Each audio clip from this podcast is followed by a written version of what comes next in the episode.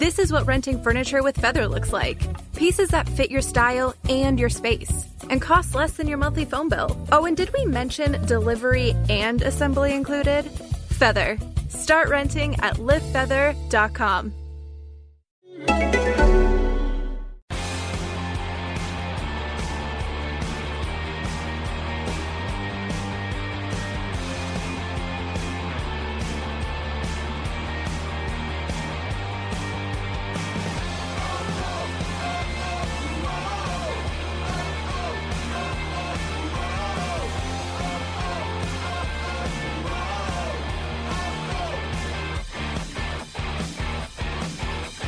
Hello everybody and welcome to another episode of Wolves Fancast. David Evans here on the podcast this week. We've got Andy. Hello. With us, and we've got Roy. Hello. As well. I've noticed that we're all sporting the beards. It's the time of year. It's definitely needed at the minute. Now you two look like brothers, to be honest. Now that's fair. We're happy with that. I think Andy has a similar probably issue that I have. Anybody with this hairstyle, beard and glasses gets compared to a multiple number of people, but we consider ourselves part of the ball community. I'm very proud, definitely. And you can be in there as a beard community member. Yeah, I'm part of that partial club. Yeah, I'm not gained full access yet. No, the bald community club. No, but I'll keep my hair. Yeah, as it is. On the podcast this week, we're going to talk about the game against Norwich. We won't bother with Preston. We'll preview the big game of the weekend, of course, against Fulham. And we've got a bit of a quiz at the end this week, gentlemen, just to mix up a bit. Wow. It's exciting. We'll just start off first. You might have noticed throughout the season that Rye hasn't been on very much this season, so it's good to have you back once again. Thank you. But he's for an important reason, Roy. He tells us a bit more about what's been going on in Roy's world. Yeah, I mean, God, yeah, we're amongst friends, so I'm happy to share. I mean, everything is absolutely all good, and it's good to be back on, so thanks for having me on. I think I was last on probably around about October time, and I spoke to Dave, and I'd heard some news. Cut a very long story short, my daughter had been diagnosed with a heart defect called tetralogy of Fallot, which is more commonly known as hole in the heart. And as when you get those type of news really in your life, things kind of get put to the wayside. So with a holding a full-time job and a number of commitments outside of work, kind of took a back seat really. And I've listened to the pod and enjoyed it. And kind of cut forward to now coming back on the pod. The good news, to cut a story relatively short, is that in January of this year, my daughter underwent heart surgery, and she's effectively had her heart fixed, which sounds so simple, but there's so much more to it than that. And it's great to kind of get back on an even keel. So Florence is in a good way. It's great to be back. And I think I'd probably just take this opportunity now as well to, you may have seen online on Twitter, I put a post up in regards to the half marathon that I'm running on the 18th of March. And I mentioned that purely for the basis that there's so much I could talk about with my daughter and what she's gone through and what we've gone through as a family. But the absolute good news and the positive news, what I've drawn from it is the amazing experience that we've had from Birmingham Children's Hospital. They've been absolutely wonderful. So you may have seen, I think the Fancast have put it out there and may do between now and the run on the 18th of March, that I'm currently in training as well for the half marathon to raise a little bit of money for the charity. So things are good, things are positive. That is the short story to say that it's great to be back on. Daughter's doing really well. Really positive, and of a number of things that have happened over the last few months, a lot of people listening will know about the hospital, and I'm not going to get political because it's not really the forum for it. But we know that funds are tight with the NHS. We know things are tough, and what I'm hoping to do is to raise a little bit of money is to help the ward in which Florence, my daughter, was on, and help a lot of other kids and families as well. So if you want to donate, Twitter handles @RyeHoops. The Fancast will put that out, and thanks to everyone for their support. Yeah, so when is the half marathon? So it's 18th of March. It's a Stafford half marathon. And yeah, a lot of my time's been kind of taking up training. And do you know what? The good thing we're running, and it's absolutely crazy, I'll just share this with you now. When Florence was in hospital and she was in intensive care, the very morning she was in intensive care, I went for a run. And it was the best run I've done. Mm. And I think running can be such an amazing tonic, because for that time that I was out running, everything was, I don't know if I could say polarised, but you kind of take yourself to a different place, and it's so therapeutic. So it works on a number of levels in terms of I'm getting healthy, I can see my daughter getting healthy, and we're raising a little bit of money for them, and we're up to 800 quid now, which is brilliant.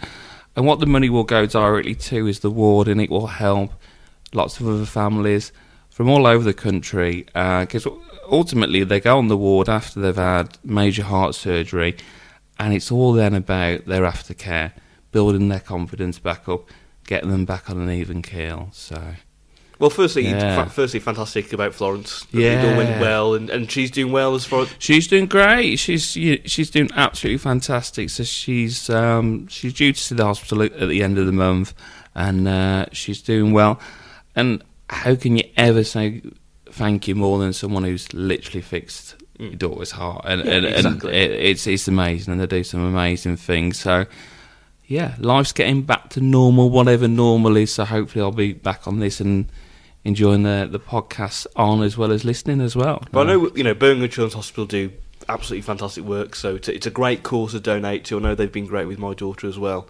Since when she was born, and I think Stu as well. Stu won't mind us saying, I think his son's recently been there as well. So that they're a fantastic place. Yeah. So we'll share the link on our usual social channels. But also make sure you donate to Roy's half marathon. It's a great cause to do so as well.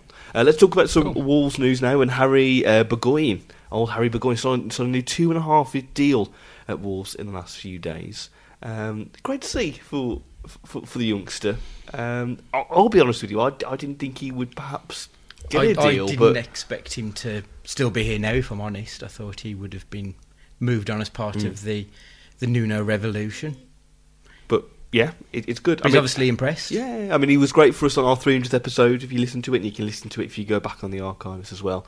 But I guess, because there is that kind of element of, he could have been loaned out, but I guess with people like Norris as well, if one of the two, Ruddy or Norris, gets injured, you've got to have that backup still. Yeah, and it's interesting we're talking about this the day after the Norwich game, and I think you can probably see where we'll get to when we do the review, when we talk about keepers. But yeah, like you say, he's had a good start to his career in a sense that obviously he had the cup game, and he played at Liverpool, and that was fantastic. And then we brought in Norris, who has had those cup games this year, so he's not had the opportunity, he's not gone out there, but I think there's probably a concern about how we're looking after the young players, but then that's just shows that, hey, there may be an opportunity in the future for them. And a two and a half year deal, that is a sizable chunky, in the grand scheme of things. Maybe if you got an 18-month deal, you would have thought, hang on, is something playing here, but 2.5 deals is not bad. Well, you looked at it with Jack Price in the summer when we extended it by 12 months, was it? We took the option, and you think that was purely just to get some money and move him on. Yeah. But as you say, 2.5-year deal, he's shown a bit of faith in the youngster. Yeah. So, yeah, I'm all for it. I think the future is bright, and we're definitely bringing through some decent-looking youngsters, so the more the merrier. Also, other news, the Colorado Wolves friendship is blossoming as usual, as Joe Mason has gone on loan. Is it for the season he's gone on loan with how they were? Yeah.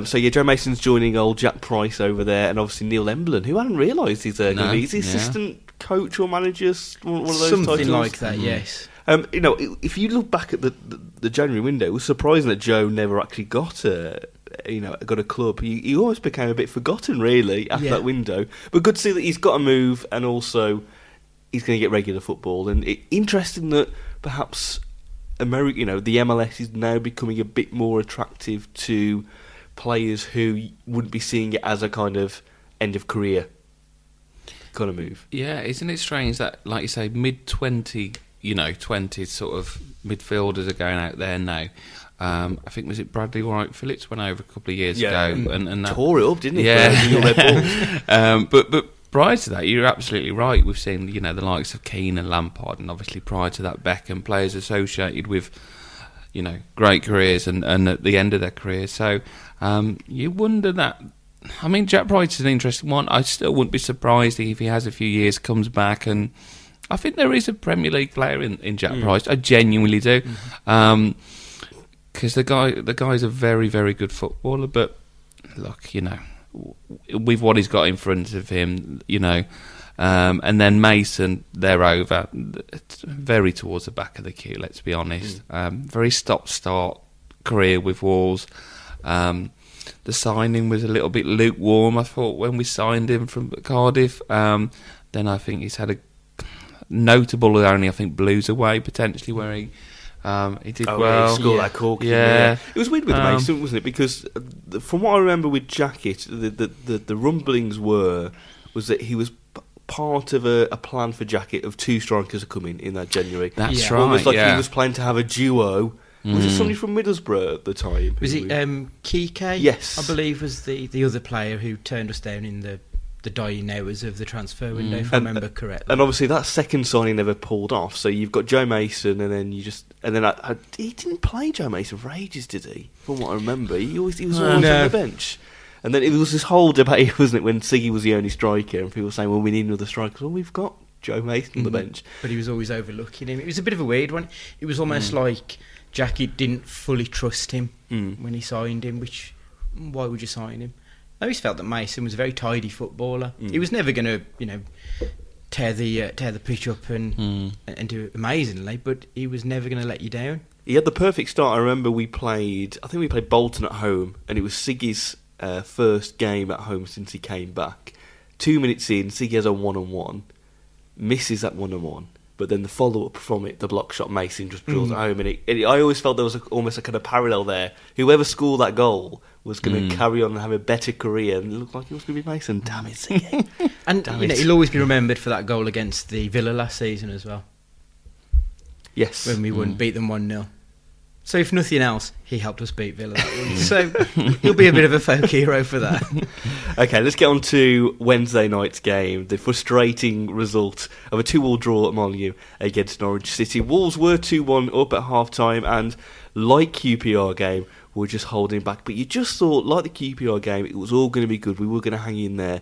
But then with 30 seconds to go, Oliveira pulls off a 30-yard strike, which Ruddy tries to save, but it goes in. And Wolves draw 2-2. Well, we've been lucky, haven't we, this season, gentlemen, with results where it's gone our way. We had the QPR game where usually the old Wolves, inverted commas, would have given that away. This time it was a classic old Wolves mentality. But we'll talk about this game in a bit more detail as well. But what it did bring up, because of the frustrations of the late equaliser, were some key talking points and concerns, again, about the team going forward.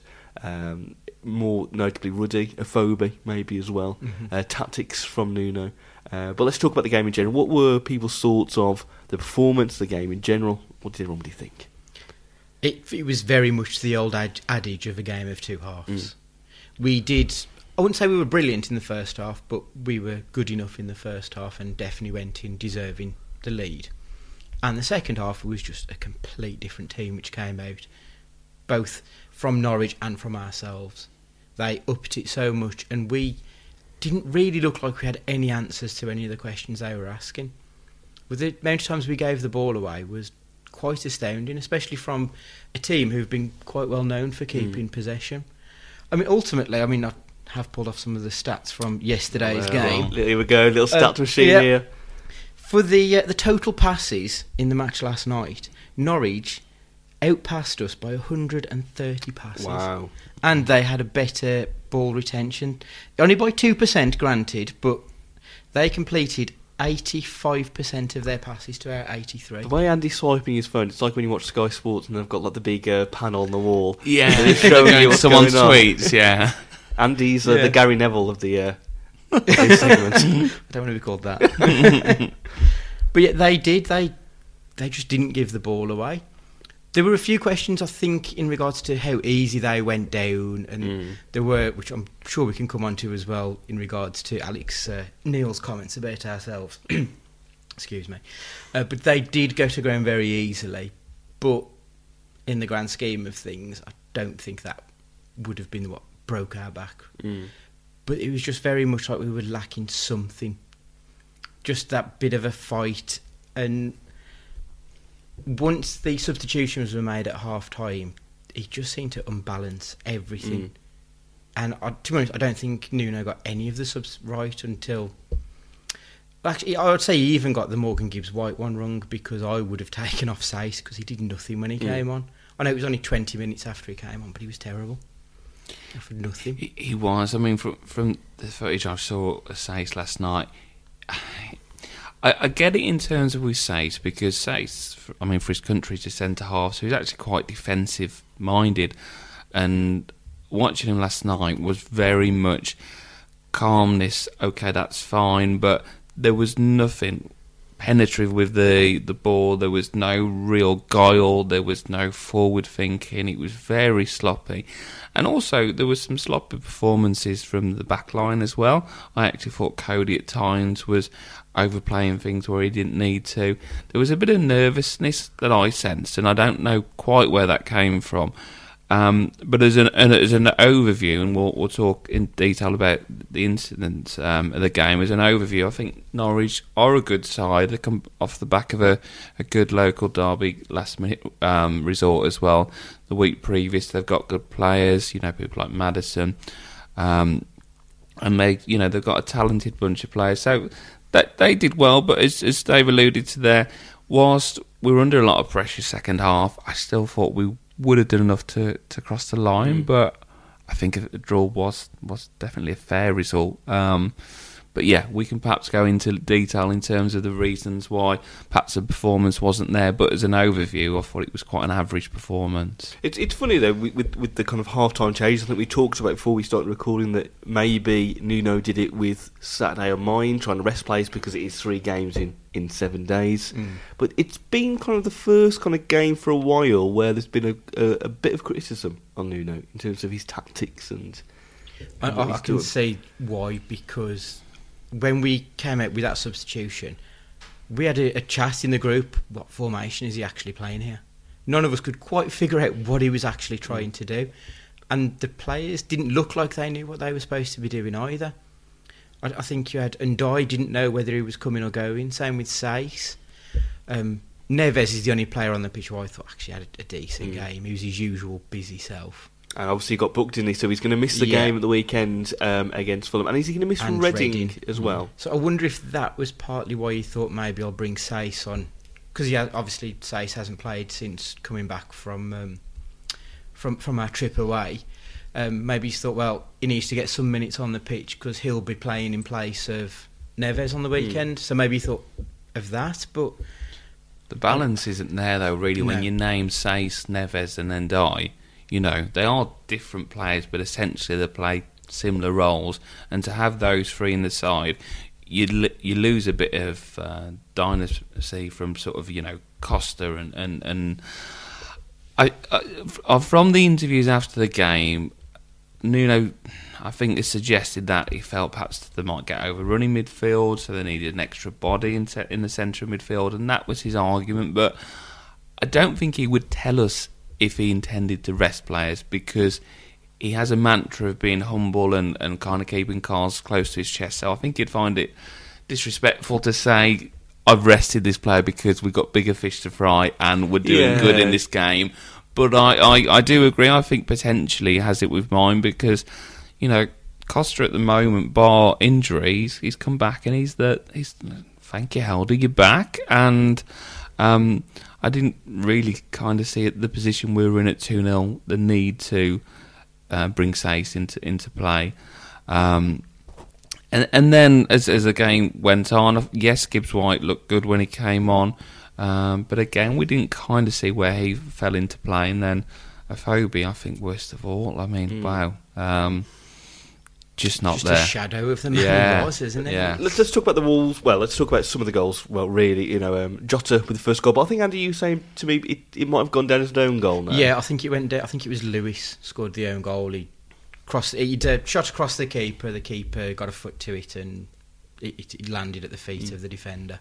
And that was given by goal line technology, wasn't it? Which I think was might be the first one at the Molineux, which has been given. Could be wrong on that. Always nice to see a classic history. I think the first one we've had was Blues away, but I think that might be the first one at home. And we have N'Diaye's goal as well. It was a header, wasn't it? Yes, lovely cross. Yeah. Got a bit of power on the twist of the neck, and keeper had no chance. Good old N'Diaye gets those goals in. And is it now that I think I saw today that both Cav and Douglas have got the most assists in the league so far this season? 10? Yes, 10 each, I believe. Yeah, which is good. And then obviously Norwich came back a couple of minutes later with their goal, dodgy free kick, and. Because people were questioning the ref performance again last night. Yeah, he was abysmal. He was. And I believe, well, you have to have the same ref over a number of courses this season, but I think he's, someone correct me, but I think he's had a couple of stinkers with us this year. So I know there was a little bit of concern in coming into the game, but he just kind of broke up play when he didn't need to. A lot of 50-50s were given to Norwich, and that's not being biased. But it was interesting. Andy touched on it in terms of the comments from the Preston manager after their game and the protection of our players. But again, last night, yes, they've got to stand up to certain tasks, and we don't want to see them rolling over them necessarily. But they kept getting kicked, and the refs do need to step in. But then I think we ended up picking quite a number of bookings. Obviously, Neves being unfortunately the most difficult one to take with his subsequent ban. I think with the refereeing situation, and this is a broader point really, is that a lot of refs now don't give a free kick unless you go to ground.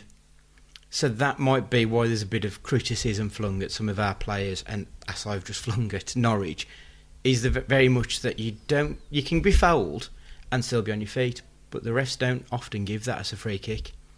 So I think that's a bit of an issue in the modern game, is that the refs aren't clever enough to spot what's going on a lot of the time.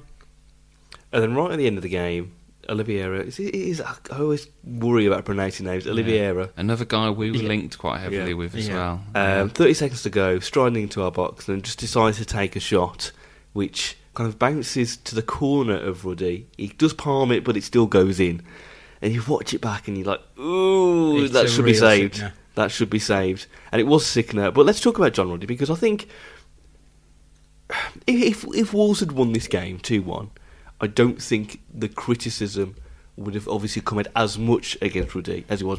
Obviously, because it's a last-minute equaliser, he's obviously to blame for it, so the criticism's going to come to him. But bubbling under the surface the last few weeks, which we've had in our own group chat and perhaps with some fans, is people still unsure about Ruddy. In the last 2 or 3 games, he hasn't been as... commanding, I don't think it's a word, as it's usually been. Where do people stand? Trying to take out of that last second goal out of context of this, in the whole general view, where do people stand on John Ruddy? Is someone that perhaps should still be in the side, or perhaps does the Norris question get asked a bit more? I think it sounds a little churlish, really, but I think he has been fortunate to have had the defence in front of him. I genuinely do. I'm not saying he's not a decent keeper. He is a decent championship keeper, and particularly at the start of the season, he's had some fantastic performances. But I also think what has also kept him in the team, saves included, is his distribution, because we know in this modern game how vital it is for a keeper to play out from the back, and his long throws and the way he his kicking and so forth. So all round. Yes, he's a decent keeper, but he's had his wobbles. He genuinely has. And I think we've probably been spoilt because we're aware of Norwich as a keeper. We're aware of his performances in the cup competitions against, some bloody good players, against Man City, for example. He makes me nervous, John Ruddy does at the moment. I don't see a commanding nature. He mentioned it himself in interviews prior to the game, and it would be a huge move, particularly when it's the keeper. And we'll go on to this when we talk about the team for next week, but you can probably see where I'm going with this. But I would put Norris in for the next game. It is a big move, and it's a defence as a unit, and to break that one up, it's a big call. However, I am taking completely out of the equation that last-minute goal in isolation, and I think his general play has been very nervy. Is it a big call, though, given the fact that the time of the season we're at now, to make such a big change? But also with Norris, okay, played great in those games, but they were one-off games, though. Any player can have a great game in one or two one-off games. So I think it's the question of, you know, yes, maybe he could make the change, but will Nuno make the change?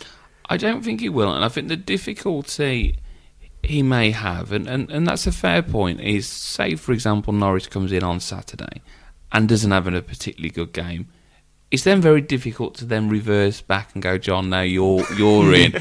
And that position is so difficult. You can alternate on other areas of the pitch, but that one is tough because the way I see it, you're my number one keeper or you're not. And I think I would expect Nuno to show a leap of confidence to Ruddy and keep him in. And as an ex-keeper himself, yes, I'm sure he would have experienced similar things where he's been through that too. So I think he probably will stick with Ruddy. Whether he should or not remains to be seen. When we signed Ruddy, he was 100% what we needed at that time. Off the back of everything with Carl Hakimi, we needed someone to come in who's been there, done that, and has got that big, strong personality. Now we're a bit further down the road, and the team has pretty much gelled.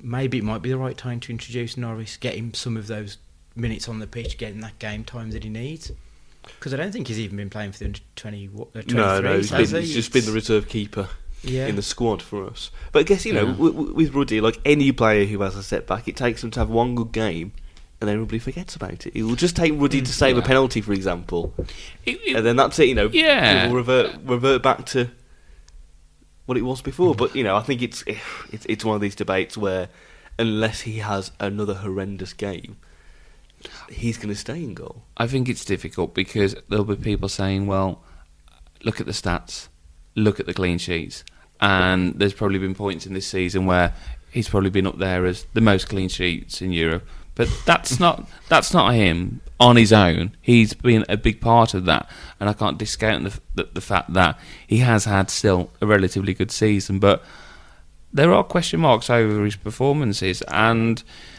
I think there is a good point being raised. I'm not saying we're in a fortunate position that, you know, we're over the line that we can bring young players in, or as you would towards the end of the season where you've got nothing to play for. These are huge, huge games. But I agree with Andy. I think, by the cliche, a safe pair of hands, he absolutely was. But I think the way Nuno prepares his squads is that he can alternate in all positions, and Norris will be aware of that back line and how they play in the formation. So I don't think he will, but I think he would be comfortable coming in on Saturday should he make that call. I think, as you just said as well, with 16 clean sheets he's got this season. I'm sure it's probably... It's ridiculous, and we'll question the keeper, I know. Yeah, but how many of those 16 or so games has he had to make one save? But does this? I was going to come to this at the end, but I think I kind of need you addressing it. Does this come to the bigger picture, though, that because of the position we're in, because some of our fan base, let's just say, have been bigging up whether we may be promoted already. Therefore, when something doesn't go right, we are all a bit genuinely worried because we don't want to give away the position we're in.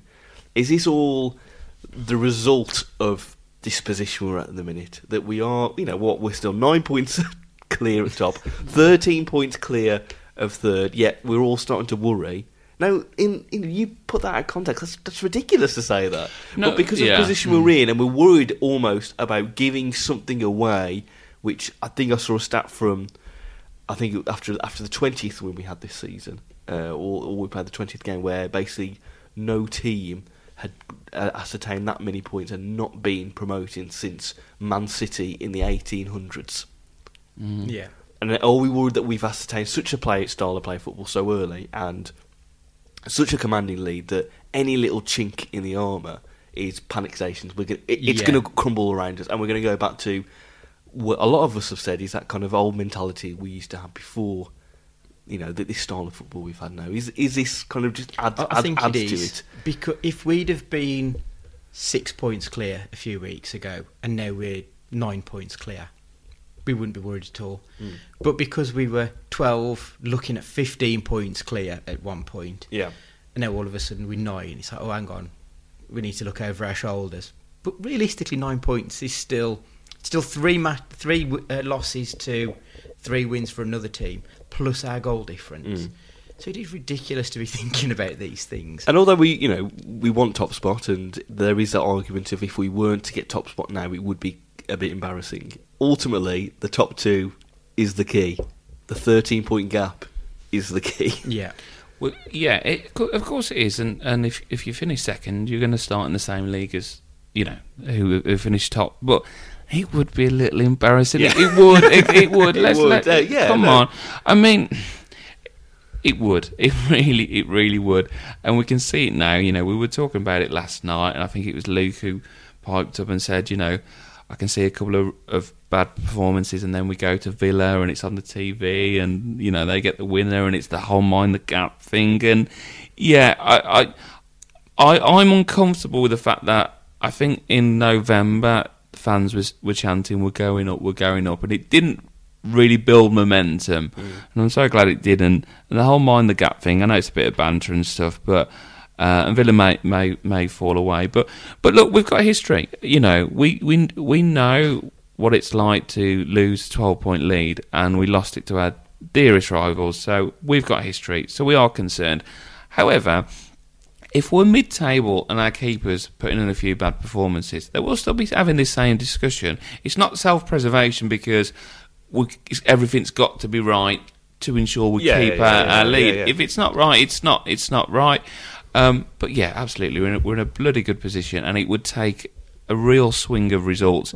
Even if we went on a bad run, you have to take into account that somebody else has to go on a very, very good run to eclipse us. And I mean, it would be, what would be more embarrassing in some ways if it was Cardiff, let's just say, who got to, because Neil Warnock's going to lord over that for a long time. But if you look, apart from Cardiff, who've just started a bit of a good run now, Villa aren't really on a the greatest of runs. I know they had that, 7-8 games they have continuously record. Yeah, I know they've lost and drawn the last 2 games. Derby have had chances, and did they just equalise to draw last night against Leeds? I believe so. Yeah. So they're not on the greatest run as well. And obviously Fulham, will talk about who won a good run. It's happened to everyone in the league, hasn't it? They've all got to second and thought, oh no, we don't want to be up here. And it does feel like the season we went up when we were top. I think, Andy, you mentioned it. We were top for over December and January. We didn't win a game for ages, yet we stayed top because other teams below us weren't able to then take advantage. It's almost like we're at that position now where we've got an opportunity to maybe take advantage, but it's not happening. But therefore, the teams below us aren't also taking advantage. I mean, context is we've drawn. Villa have drawn, and and Derby have drawn, for example. But it's just that nagging little feeling, isn't it? When you see what I would call an out of character for us performance to a degree, and I'll say that to a degree because there were shades of the QPR second half performance in the game last night. But yeah, just that nagging last minute, it does make you feel a little uneasy. But we've got so much in the camp, and we have got right to not gloat, but be confident. We've got absolute right to, and we will be fine. And that's me convincing myself, because that's just my nature, and that's just rocking back and forth. We'll be fine. Okay, but just back onto the game. Afobe obviously came to some criticism last night. It's been 4 games now, I think, for Afobe. Yeah, 4 games without a goal, and barely had a shot either. Yeah, but did he have a chance last night where he could have had a tap in? There was I think it was Douglas played it square across the box, and the keeper got to it before Afobe did. Now, has Afobe gone past the honeymoon period now in terms of goals? Because the first couple of games where he nearly scored, and you thought, he'll get one eventually. When does that period stop, or has it already stopped? From the reaction of some of the fans in the ground, it's over. But realistically, he's had 2 hours of football. I think he's had 4 substitute. He had a good half hour last night, didn't he, for example? Yeah. Sorry, Andy. Yeah, I mean... Yeah, I don't know, because it depends really how enthused you were about him coming in the first place. And I wasn't that bothered, to be honest. What I did say at the time... And these things do come back to haunt you. And it may still be the case, is that that would be the icing on the cake, Afobe. Afobe was, this, I think I called him the insurance policy to get us over the line. And he may still will do that towards the end of this season. But at the moment, I'm struggling to see how he fits into the team. I've noticed when he's come on in the games, we've changed our formation of the way we're playing, and that's when we seem to lose our ways, when the players don't quite know what they're supposed to be doing, and it looks a complete different team with him in. But that's what I know, that front three of Cav, Jota and Costa is so key, but that's why I would have perhaps played Afobe front last night, to give him some game time. Yes, you can then make the argument of resting somebody, but then you've got to try and mix it up if you're bringing that type of player in. But there have been questions over Jota's performances for the last few weeks, so had they have dropped him to the bench, I don't think there'd have been too many questions. And plus as well, he hasn't missed a minute, has he, Jota, this season? I can't remember a match where he's been subbed off. No, we were talking last night, it's always Cav, isn't it? I think those three have been the best three as a connection. But, you know, where's Bonatini in the scheme of things here, really? Because, you know, I know he had a very, very good start to the season and perhaps tailored off a little, but I would be more inclined to see Bonatini get a run than Afobe. I think Bonatini would have suited last night's game better than Afobe. Just 'cause I think his hold-up plays better and he's quite good in both boxes, whereas I don't really see Afobe offering much defensively, and we were under the cosh, so we needed that bit of extra insurance. In terms of good performance last night, the one that kind of stands out is Morgan Gibbs White. Had a good shift again once again. Yeah, that boy's got skills. That pay the bills. Yeah, absolutely. I mean, he nearly scored, didn't he? Where he did a great drag back in their penalty box and couldn't convert the chance. He looks a very good player. He looks exciting. He looks strong. We saw very few glimpses of him last year, and he looked good, and he looks even better this year. So he's a positive, and it's not all negative at all. You know, Douglas was decent. Cav as well. First half was excellent. I thought there were some good performances within there. Bennett, you know, was the pick of the defenders for me. I thought he did okay. N'Diaye, I thought after a couple of pretty shitty performances, thought he did really well last night. He definitely picked it up because he was awful against Preston and QPR, wasn't it, the week before? So all in all then, with Norwich, frustrating. We were about to win the game. We've been a nice little 3 points to add, you know, as people say, another point closer to will, or another 3 points closer to hopeful promotion. But it's a point, it's another step in the right direction, but there is that slight concern given the last couple of games. I mean, Preston as well, people were saying that it wasn't as convincing again. I know it was tough to go away to Preston. Once they went down to 10 men, that was when we turned it on. But that was an hour into the game. Yeah, and then obviously the second half QPR as well, which is why I keep coming back to. But we got the point. We didn't lose. Yes. Everyone else didn't really pick up results as much around us. We're okay still. Yeah. Everyone calm down. Ultimately, we've lost 1 in 18. Yeah, exactly. Yeah. And if you take the last, I think it's the last 5 games, we've got 11 points out of 15. So that's pretty all right. That's all right. Okay, let's talk about the game of the weekend. It's a big one. It's on Sky, and this now starts off a massive run of games where Wolves are on the telly. I think it's Fulham at the weekend, and then next weekend against Reading on the telly, and then it's Leeds midweek, then it's Villa on the telly once again. Is that right? We're on that. And I think Villa's the last. I think Villa is the last one. Of the sequence. I think. Yeah. Of that sequence. We got Middlesbrough a week or so late. Is it a week later on Good Friday? Oh, Middlesbrough away, where we've not won for 108 years or something like that. Well, we've talked about this, haven't we, with this season. There's been a lot of seasons of first. It would kind of top it, wouldn't it, if we were to beat Middlesbrough at the Riverside? God, yeah. That would be like, no, we are really not the Wolves that we've grown to love and tear our hair out in equal measure. Yeah, sorry, Dan. No, but we travelled to Craven Cottage on Saturday evening on Sky for a very tough time against Fulham. Now, last time around, it was a 2-0 home win in December, which was a very comprehensive win from what I remember. It should have been a lot more, but I think it's going to be a lot different this time around. They seem to have really sorted their shop out since Christmas. They've been on this fantastic run. They're currently 5th in the Championship. Some people tipping them to nab the second spot. Maybe. Their last game, they drew midweek away 1-1 to Bristol City, which, reading some of the reports suggesting they weren't as convincing as they usually are, and some of their key players perhaps weren't on as form as they have usually expected it to. I did read of the Fulhamish podcast, one of their pieces they talked about for new stuff over the last week. Again, a couple of things they mentioned. One key thing that stood out for me was that Fonte and Ojo, who have been quite key for them this season, aren't even making the squad at the moment because they suggest, because of the squad depth, because they've got quite a good squad. And I know Roy was saying that actually, on paper, they've actually got quite a good squad. Yeah, we were looking at the side, and I was just familiarised myself because they've kind of come up sort of on the outside, haven't they, with their run of results. We know like Sessegnon, I think, has been linked with some of the big clubs. We know all about Kevin McDonald as well. They've got a really good side, so they're a good footballing side. So I'm hopefully it's going to be a decent game. See if we would have perhaps picked up a win last night, then I'd be all over a point. But and still really in our position, a point away at Fulham is excellent. But it just reaps the pressure. It reaps the pressure, and also yeah. You know, it would give us confidence as fans and to the wider Wolves community if we were to get a result, a win against Fulham, because we know how good Fulham are. And to go away and get a win, however that win comes about.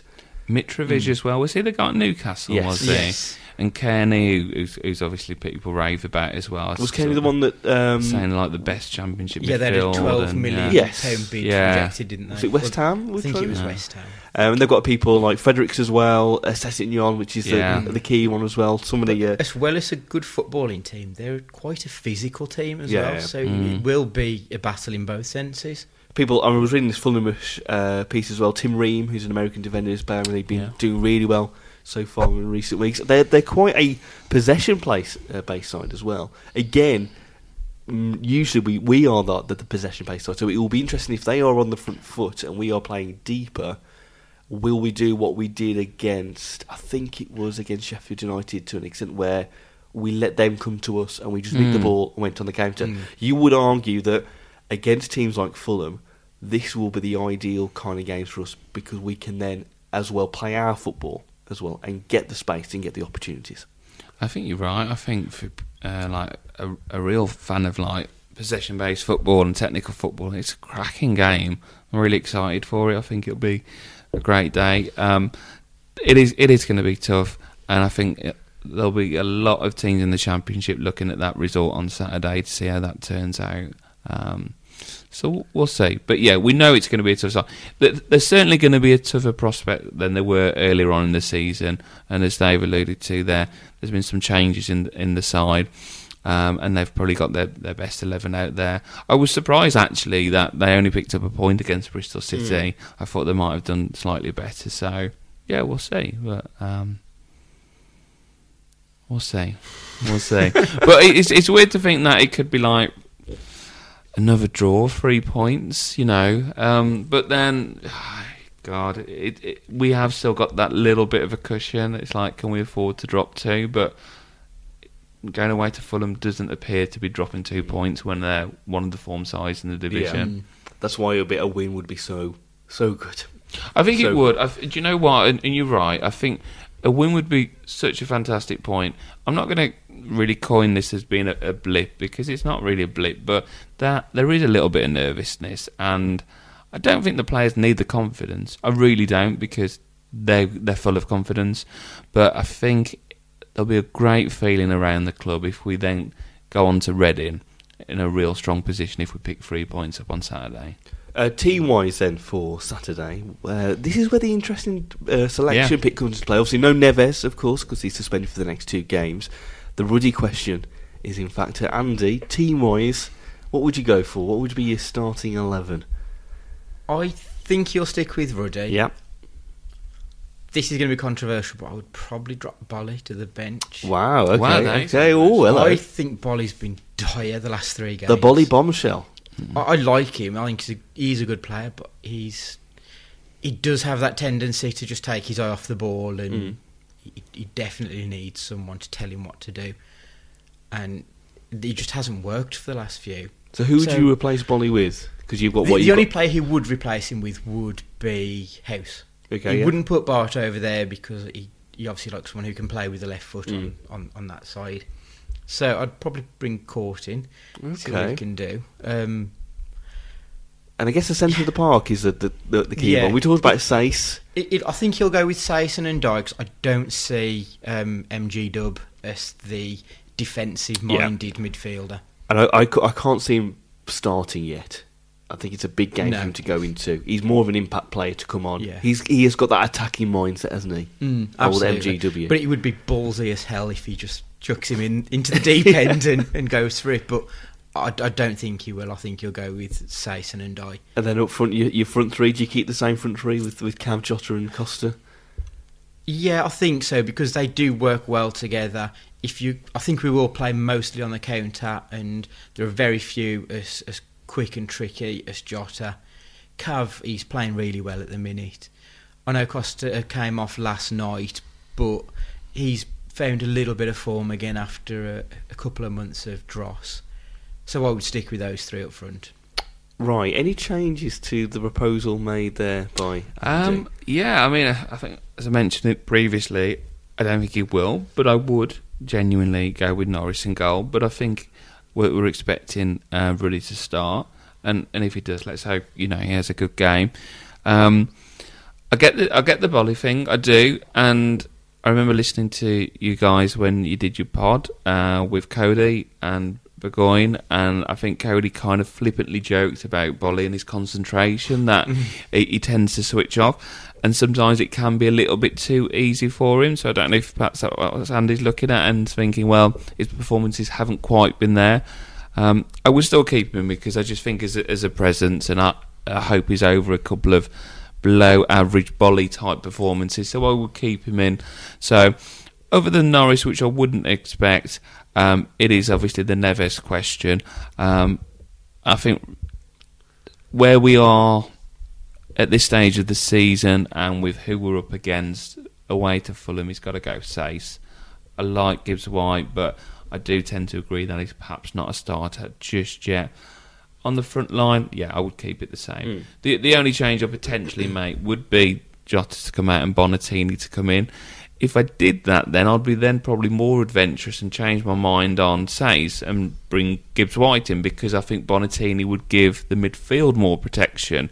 But I think if you have N'Diaye and Saïss as holding midfielders effectively, then I think you don't want to lose that creativity even of Jota, Cav and Costa, and the latter two have been on fantastic form. So that's whereabouts I would go. And I think you'll probably see Bonatini come on second half than Afobe. I think we've alluded to that, and I think they'll try and give Bonatini a go to see if he can rekindle that magic. And I think with Bonatini, he seems to get the best out of Jota. Both of their best form has been when they've been together. They've almost got a telepathic link, those two.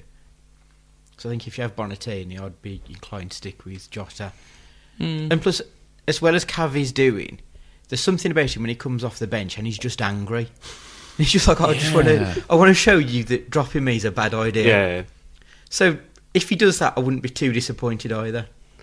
Well, Fulham of the weekend, it's going to be nervous. But we all behind the lads. Gentlemen, Thursday night recording, a bit closer this time to a game. So, gut-wise, what are you thinking for Fulham versus Wolverhampton Wanderers at 5:30 on Saturday the 25th of February, will it be? Yes. 24th of February, not a day, 24th. Andy, what are you thinking first?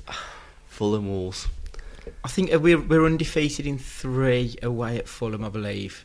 I can see that continuing. I think we'll win 2-0. 2-0. Andy's confident. Roy, what are you going for? I'm going to go win. I'm going to go win as well. I think we'll concede, so I will go 2-1. This is the first game this season where I clearly can't see a result. When I say clear, I can't predict, because I'm obviously trying not to be pessimistic, and I don't want to say. But any three of the possible outcomes are absolutely possible. I will be positive for this and say a squeaky 1-0. No, 3-2 win. 3-2. There'll be goals. 1-0 or 3-2. So the one goal or five. There'll be a one goal gap. But 3-2. Right, we're not doing a Twitter corner this week or email corner. More so for email corner because we didn't get any emails last week. It'd make it very difficult to do. But you can email us your questions or your funny stories, podcast@wolvesfancast.com. But I thought this time we do a little quiz, gentlemen. Do a little quiz to end off, and we'll do Rye versus Andy for this quiz. Okay. I thought we'd play the first ever edition of Wolves Fancast. Play your appearances right.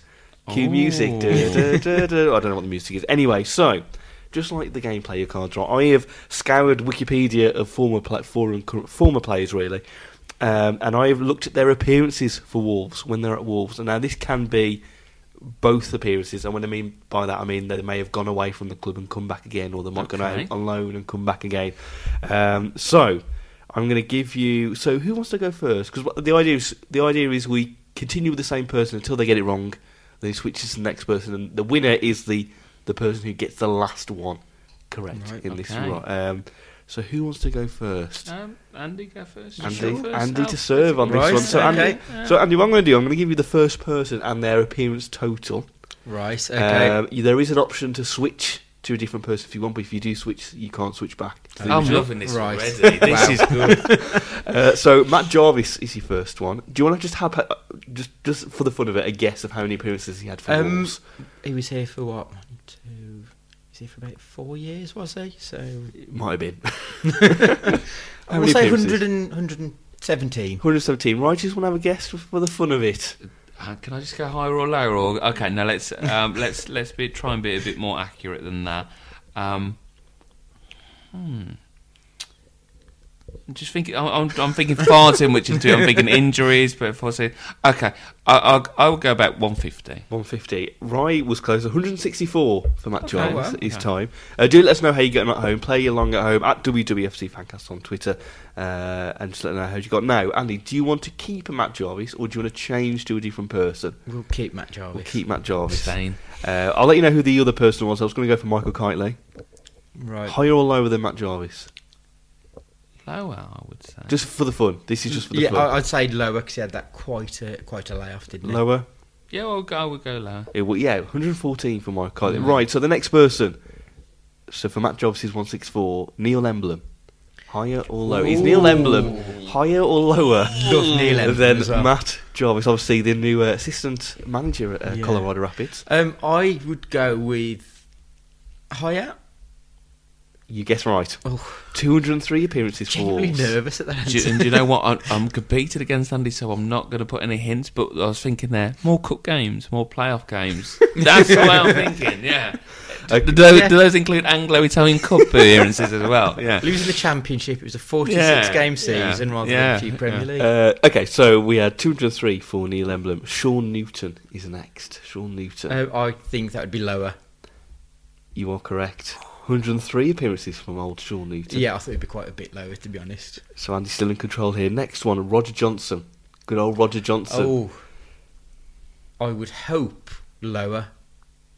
And your hope is correct. Roger Johnson was 69 appearances for Wolves. Is that all? Yeah, 69 appearances. I forgot, talking about Roger Johnson, we had we haven't mentioned on the podcast because we haven't been doing a recording, old Albion, Taxigate. I know. It's brilliant. Everything about that story was fantastic.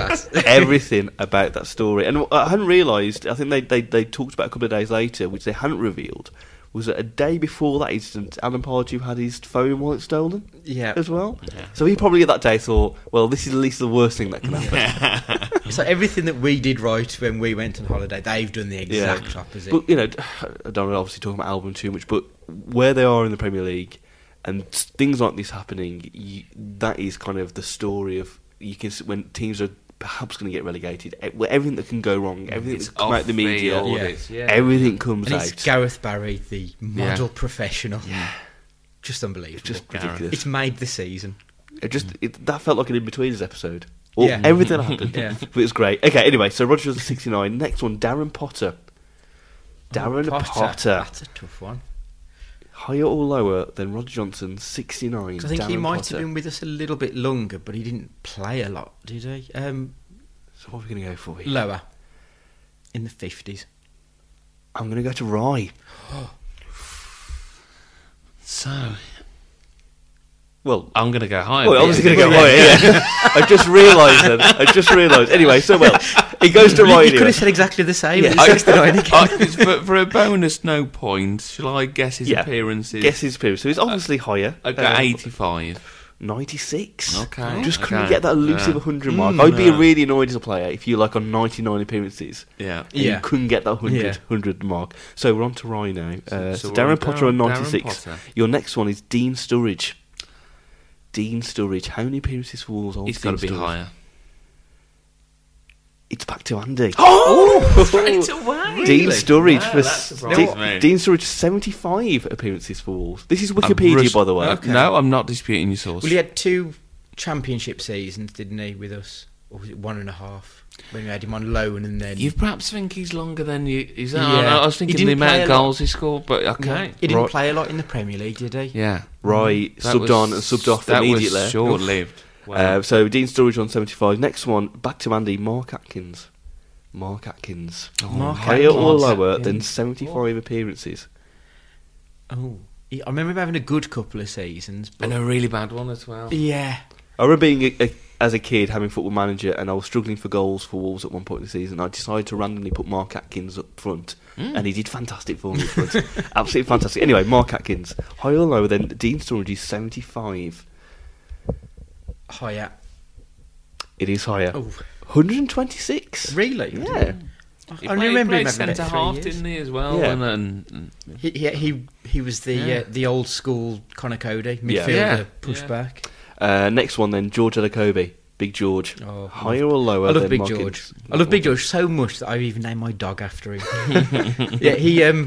We were playing a League Cup game and Adekobi scored, and we were trying to get a name for the dog. And when Adekobi scored, I called my dog George, and he actually responded to it. So good sight. That's where he got his name from.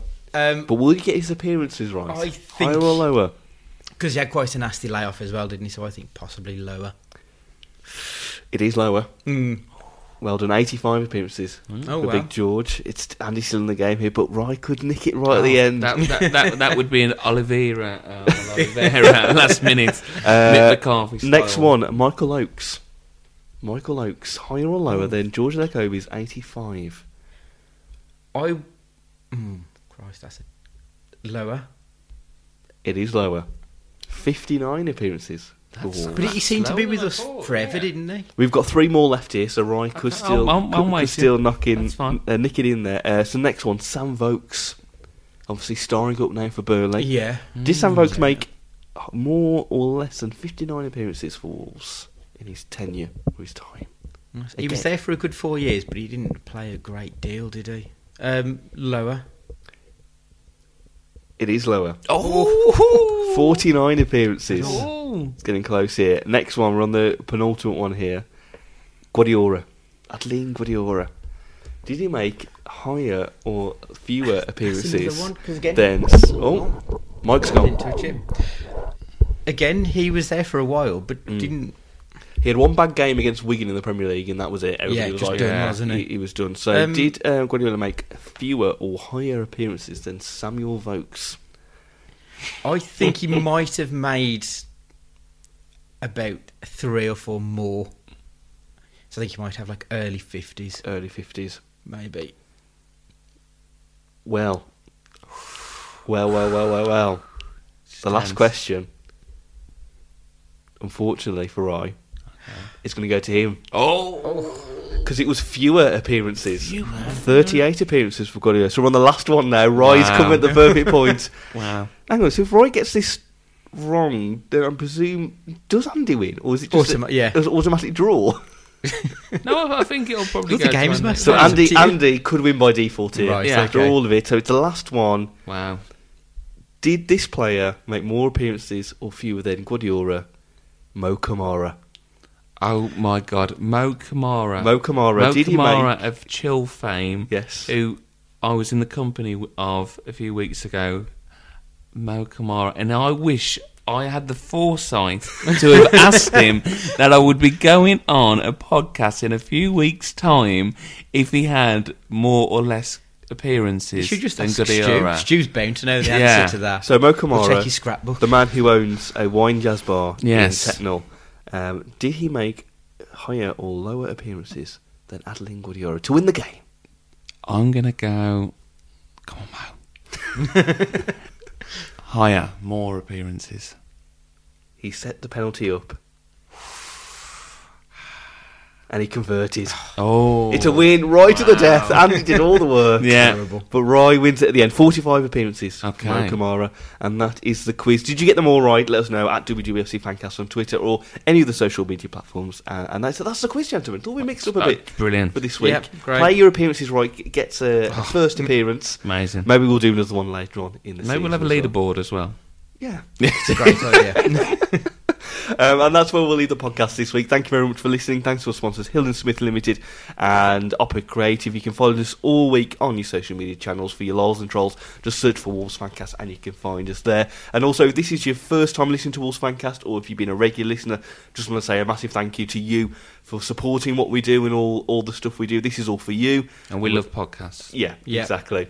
And we do this all for you, so we're very grateful for you tuning in, for downloading and supporting the podcast in any way that you do. And if you do like what we do and you download the podcast on iTunes, please give us a 5-star review and give us a review. It does really help us on the old iTunes charts as well. But for this week we're done. We'll be back next week to talk about that game against Fulham. Here we go. Scary. It's all scary. But for this week, it's bye from Andy. See ya. Bye from Rye. Goodbye. And it's bye from me. See you next time.